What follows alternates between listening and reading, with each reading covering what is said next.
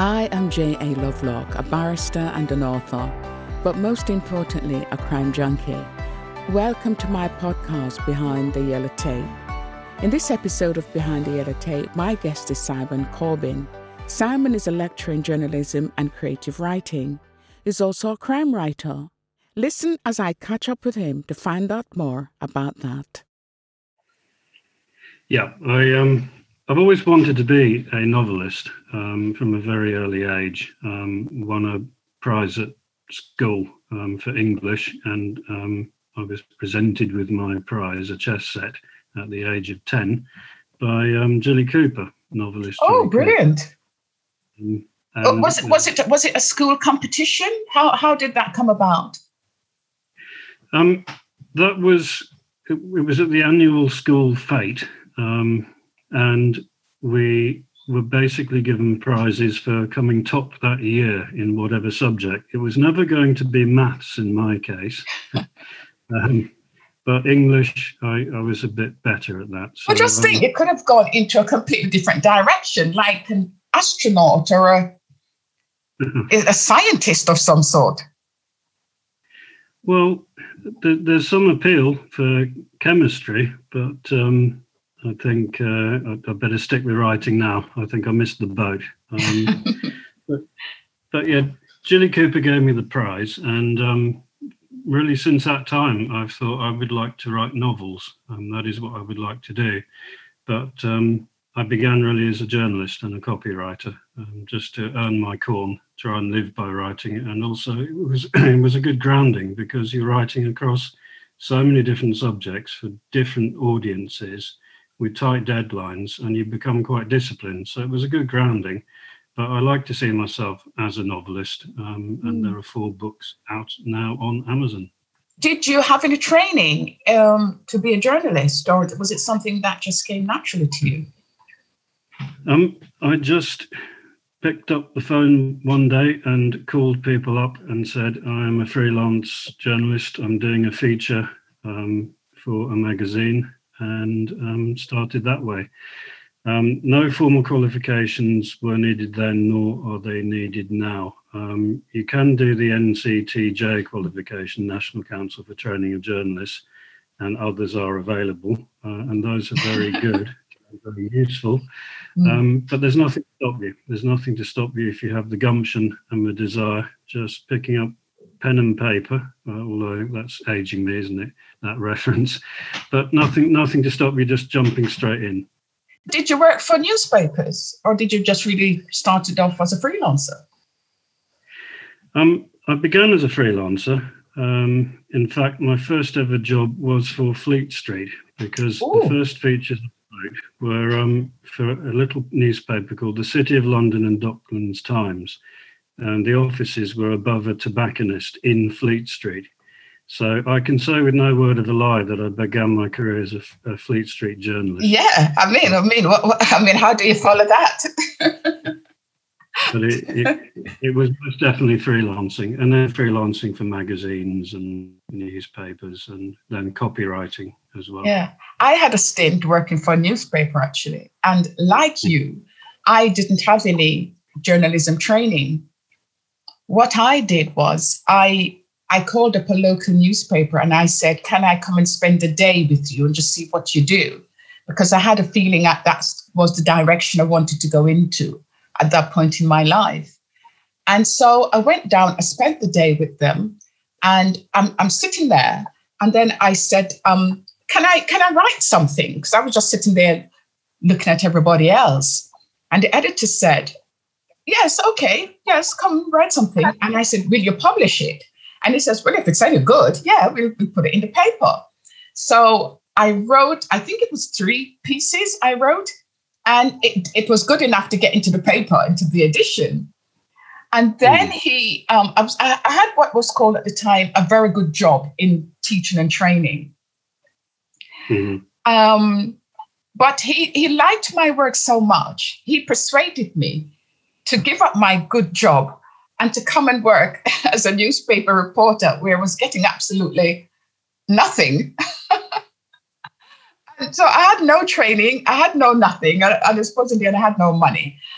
but I did. I, I took a plunge and, and, and I did. And it was one of the best experiences that I yep, ever had. That's, that's good to hear. That's how it works. Um, you start calling them, but then you reach a point where they're calling you. And that's the uh, that's the good part. You turn but the nobody's ever called me since. it can still happen, Joanna. now, uh, I've read um, that you you wrote across or you write across a, a variety of styles a myriad mm. of subjects and diverse readership. Tell yeah. us what that means. Um, that began in the journalism days and in the copywriting days when you know as a as a kind of jobbing journalist and freelancer you had to be um, a jack of all trades and explain things to the readership um, that were of a great you know variety. So um, i could be writing on factoring in the uh, finance sector one day and then writing about the future of the internal combustion engine um, for a car magazine the next day.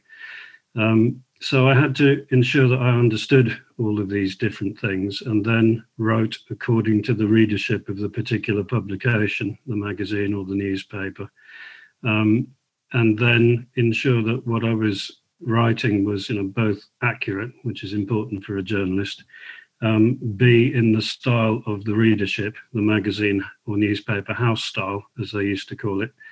Um, and it was it was a good grounding. It was a good grounding for, as I say, adapting what I write for different um, audiences. But it translated into novels simply um, in a weird way that it's hard to explain. That it came from the ether in that when I finish one novel, or I'm close to finishing it, it's fully formed into my mind out of nowhere. And more often than not, it's in a completely different genre than the novel I was just writing. So I've ended up with four very different books. Um, and mm. probably that's likely to continue.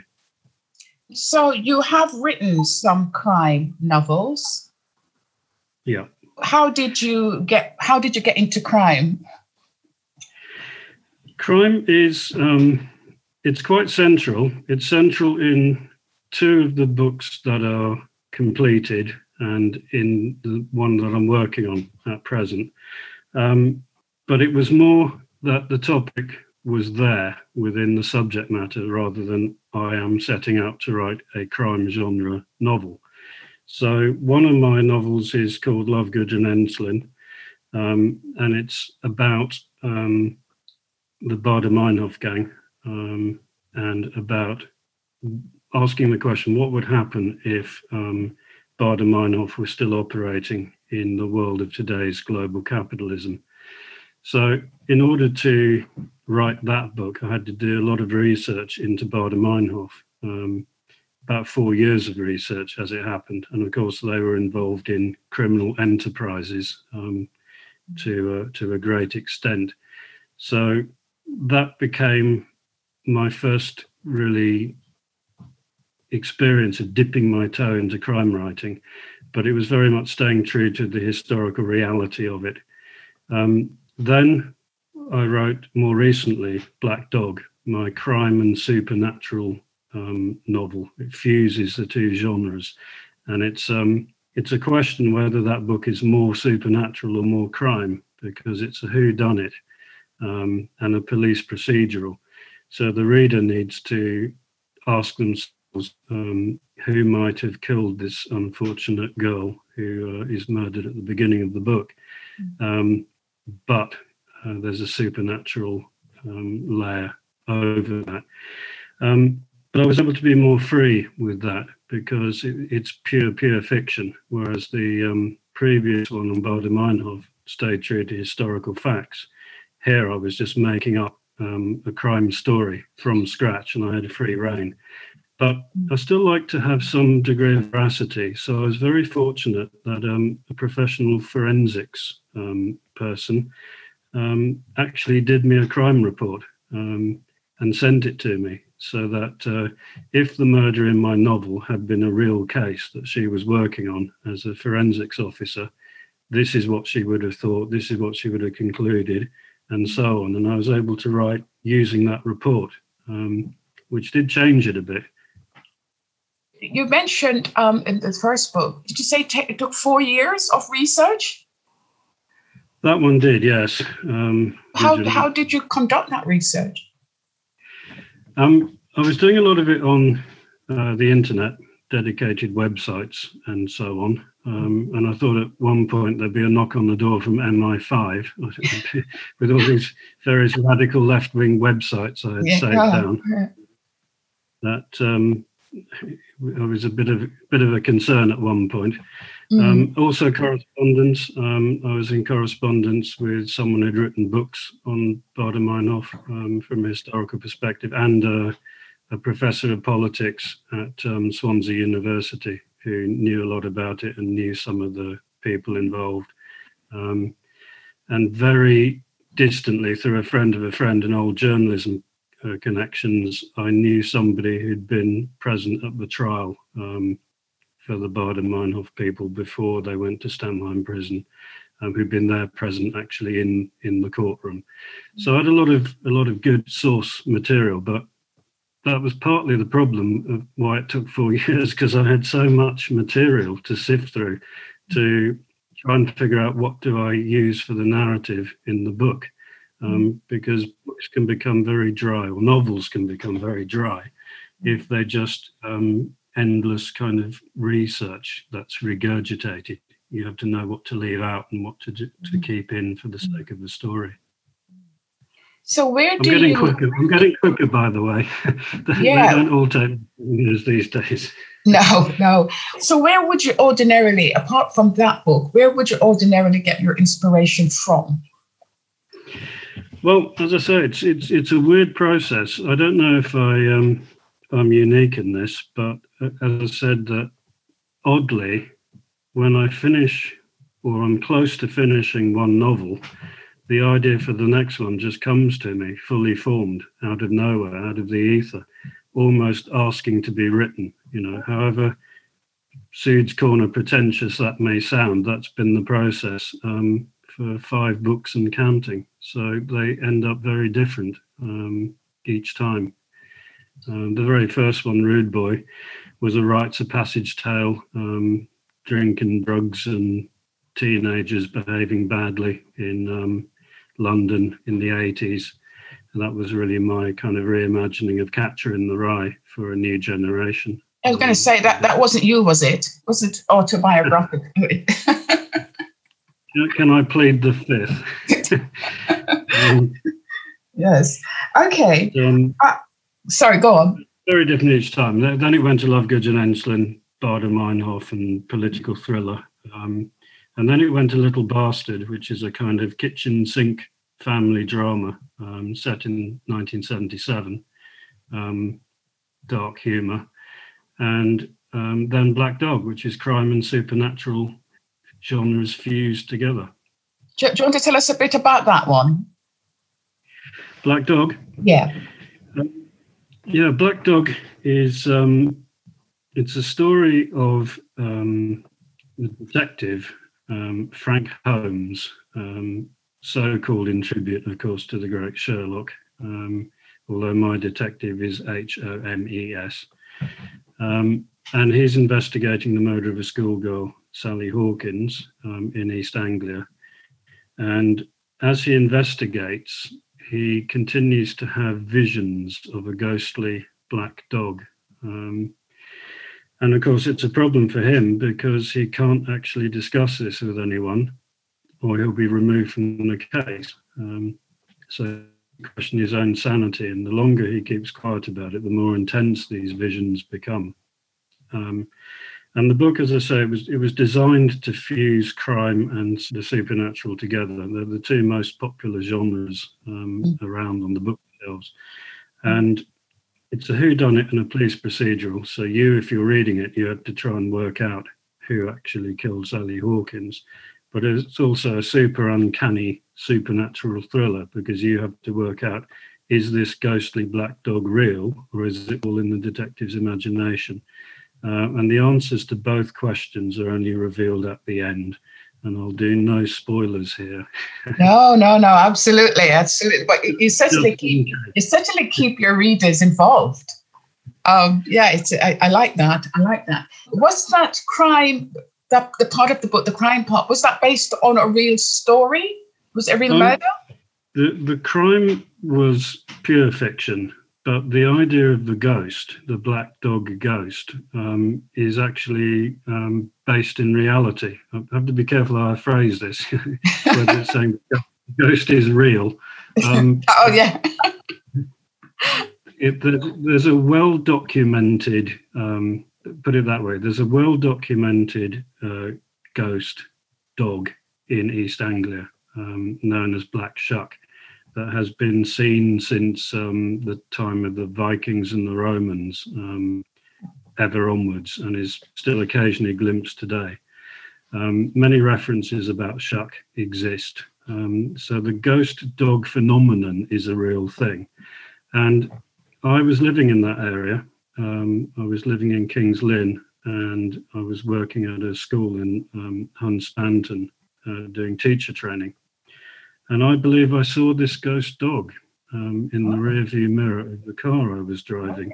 Um, and I did some research on it um, with using my old journalism skills, and the significance of what I'd seen then hit home. And at that point, I thought, right, I'm going to use this in a novel. It's too good not to. I'll use it in a story. Um, and it took some time thereafter to come up with the actual story, um, but that was then the the murder investigation. Mm. So um, the murder is pure fiction, but the dog just might be that's, real. That's quite that's quite fascinating, isn't it? That's I, I wasn't expecting that actually. I was I was expecting it to be maybe the other way around. I wasn't expecting yeah, that. So that's quite good, that's ghostly, quite.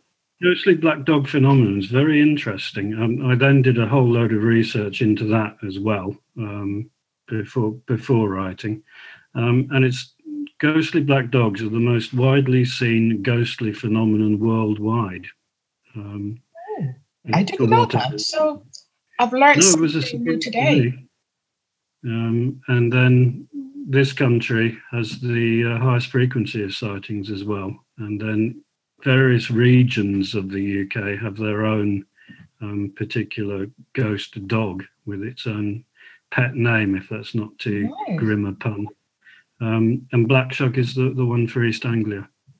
That's really interesting. Thanks for that. Now, my next question is Have you got a favorite crime story or crime book?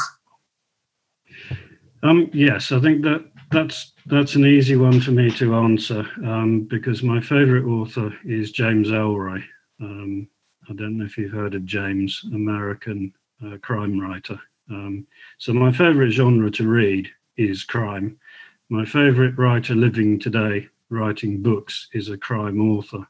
Um, and James Ellroy wrote um, LA Confidential, um, which you know became the movie with Kim Basinger, um, and Black Dahlia, which um, is was also a movie. Um, people who probably know James Ellroy most from those two books, LA Confidential and Black Dahlia. My favorite book is called The uh, Cold Six Thousand um, that would be my favorite one of his, which is about the assassination of JFK. And he weaves um, a completely fictional narrative around the real events. Um, he's a brilliant, brilliant writer. He really is. Um, and he does a lot of historical research. He does blend fact and fiction. I mean, I think my Baader-Meinhof, Love Gudrun Ensslin book was a conscious attempt to write his type of book, if you see what I mean.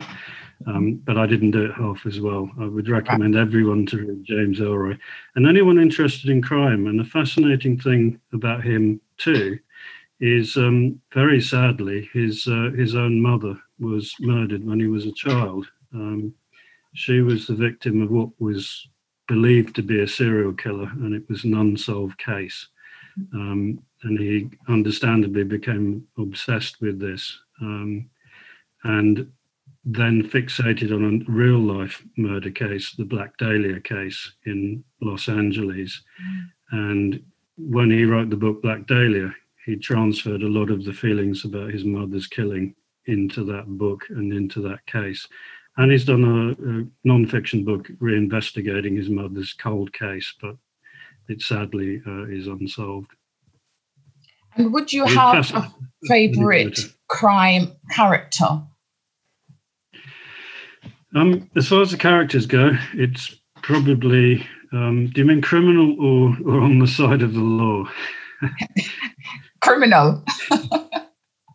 Oh, on, on the dark side. Oh, then we can talk um, about then we can talk about the other side as well afterwards. Yes. The, the go-to would have been Sherlock Holmes. You see, I mean, Sherlock Holmes has to be um, the epitome of, you know, a, detective and detective writing. And as I say, when I wrote Black Dog, I um, I consciously called my cheekily consciously called my detective Frank Holmes, but without the L in tribute.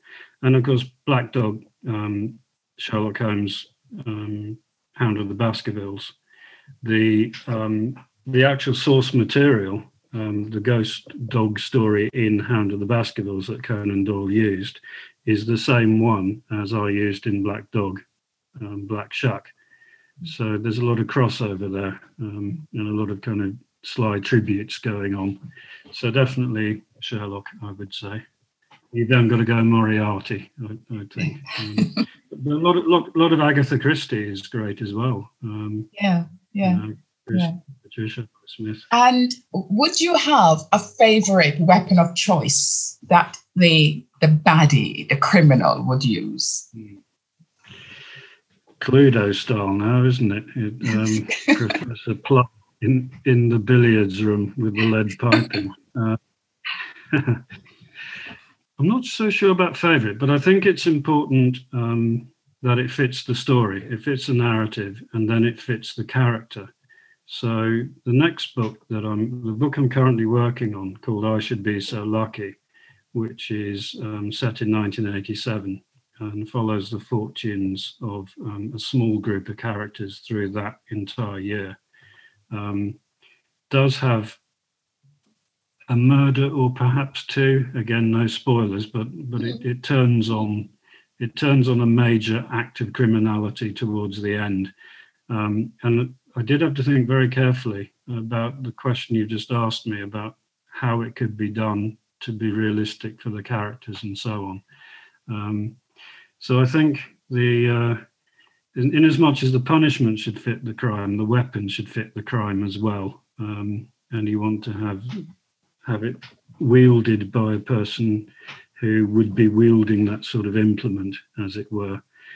Um, but yeah, I think in in the Baader Meinhof book, in the Love Gudrun Ensslin book, people were running around with guns um, and firing guns off, and but that's what they were doing in reality. Um, in Black Dog, um, the unfortunate girl was strangled with a ligature. Um, mm. And in the next one, or in order to avoid spoilers, um, a sharpened blade. Um, oh, sharpened blade, right? Yes. and and a blunt instrument. right, and a blunt instrument. Yes. Okay. well, listen. What's this about you being a drummer in a punk band? Yeah, I um I played drums for quite a long time. Um, I started age about 13. Um, and though I say so myself and one shouldn't, I became reasonably good um, and played in a number of bands. Um, and Any names that we would recognize? Beatles or the Stones or anything like that? Well, people did witness this taking place, um, but in small numbers, although um, some people might remember dreadfully named bands that you do when you're quite young. Um, the first band was Stolen Property, the next one was the Martial Arts. Um, the, the, one after that that I was probably in longest was Dr. Smack and the Frozen Turkeys. Um, that was largely the punk one, and the final one was Secret Purple Monkeys. Um, and Secret Purple Monkeys had a gig at um, Centrepoint in London, um, in Leicester Square for the homeless, and also in um, in a squat in um, Vauxhall um, at the time of the miners' strike uh, in '84. So these were the heights of our performances and appearances. Um, I'm just then, who came up with these names? Um, I have to admit to being responsible for Dr. Smack and the Frozen Turkeys. um, or at least the guitarist said Dr. Smack, and I added on oh. Um, okay, let's go back to writing. Um, talk about your success and challenges, um, particularly as a crime writer. Um, yeah, so that's a very interesting question in terms of, you know, without getting all philosophical, how does one define success? Um, it's an ongoing process and it's obviously different for each individual. Um, to feel that, you know, have you have you achieved yet what you want to achieve, and do you feel that an individual book is successful if it's right for you? You know, that may be enough. Um, and I think if you're a writer, it's important to some extent that you write for yourself and you write for the work of art that you're producing as much as for an audience or for publication or for commercial reasons. Um, I'm probably going off on a massive tangent when you were expecting a short and sweet answer, but um, no, I think this relates. Well, I think it relates to so when I was doing my journalism and my copywriting, that was very clearly commercial writing. Um, you know you have a client and they say here's the brief. This is what we want. Can you get us a thousand words on this by next wednesday? Make sure it suits the style of our readership um, our subscribers and so on. Whiz bang job done. Um, but when you're doing a novel that's very much you know a work of art and it's a personal creation. So i think what you want to do to feel successful at it is to feel you've got that particular book as good as you're ever going to get it and then you send it out there into the world.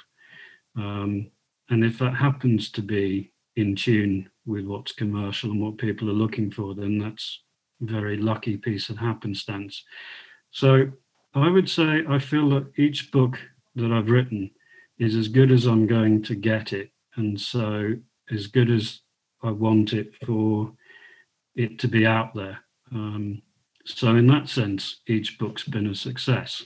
Um, whether each book's been a success in commercial sales terms is mm. moot. Um, mm. we may still be waiting for that. Um, Have you got any books that's been um, on audio, but like audio books? Are any of your novels been um, transcribed yeah. to audio? All of the novels are out as audio books on Amazon ACX. Um, even my non-fiction book, um, freelance success, um, teaching people how to write copy for newspapers and magazines. Um, that's an audio book as well. And interestingly enough, Joanna, the um, since you know this awful period of COVID and lockdown, um, it's the audio books that are selling, and they're massively outselling um, Kindle and paperback, mm. and especially in America, um, but also now in the UK. Literally 75 80% of sales are now audiobooks. That's good. And and so you have broken into the american market? Yeah black dog is um, particularly appreciated stateside for whatever reason um, even though it's you know set in a quaint parochial part of england as far as they're concerned you know. Yeah but i think the americans like that don't they? The americans like they that. do. They seem they seem to love it, and um, good on them. Simon Corbin sharing with me his crime writing journey and how he fuses folklore with murderous goings on. Thanks for listening. Join us next time as we go behind the yellow tape. Till then, catch up with more episodes at btytpodcast.com.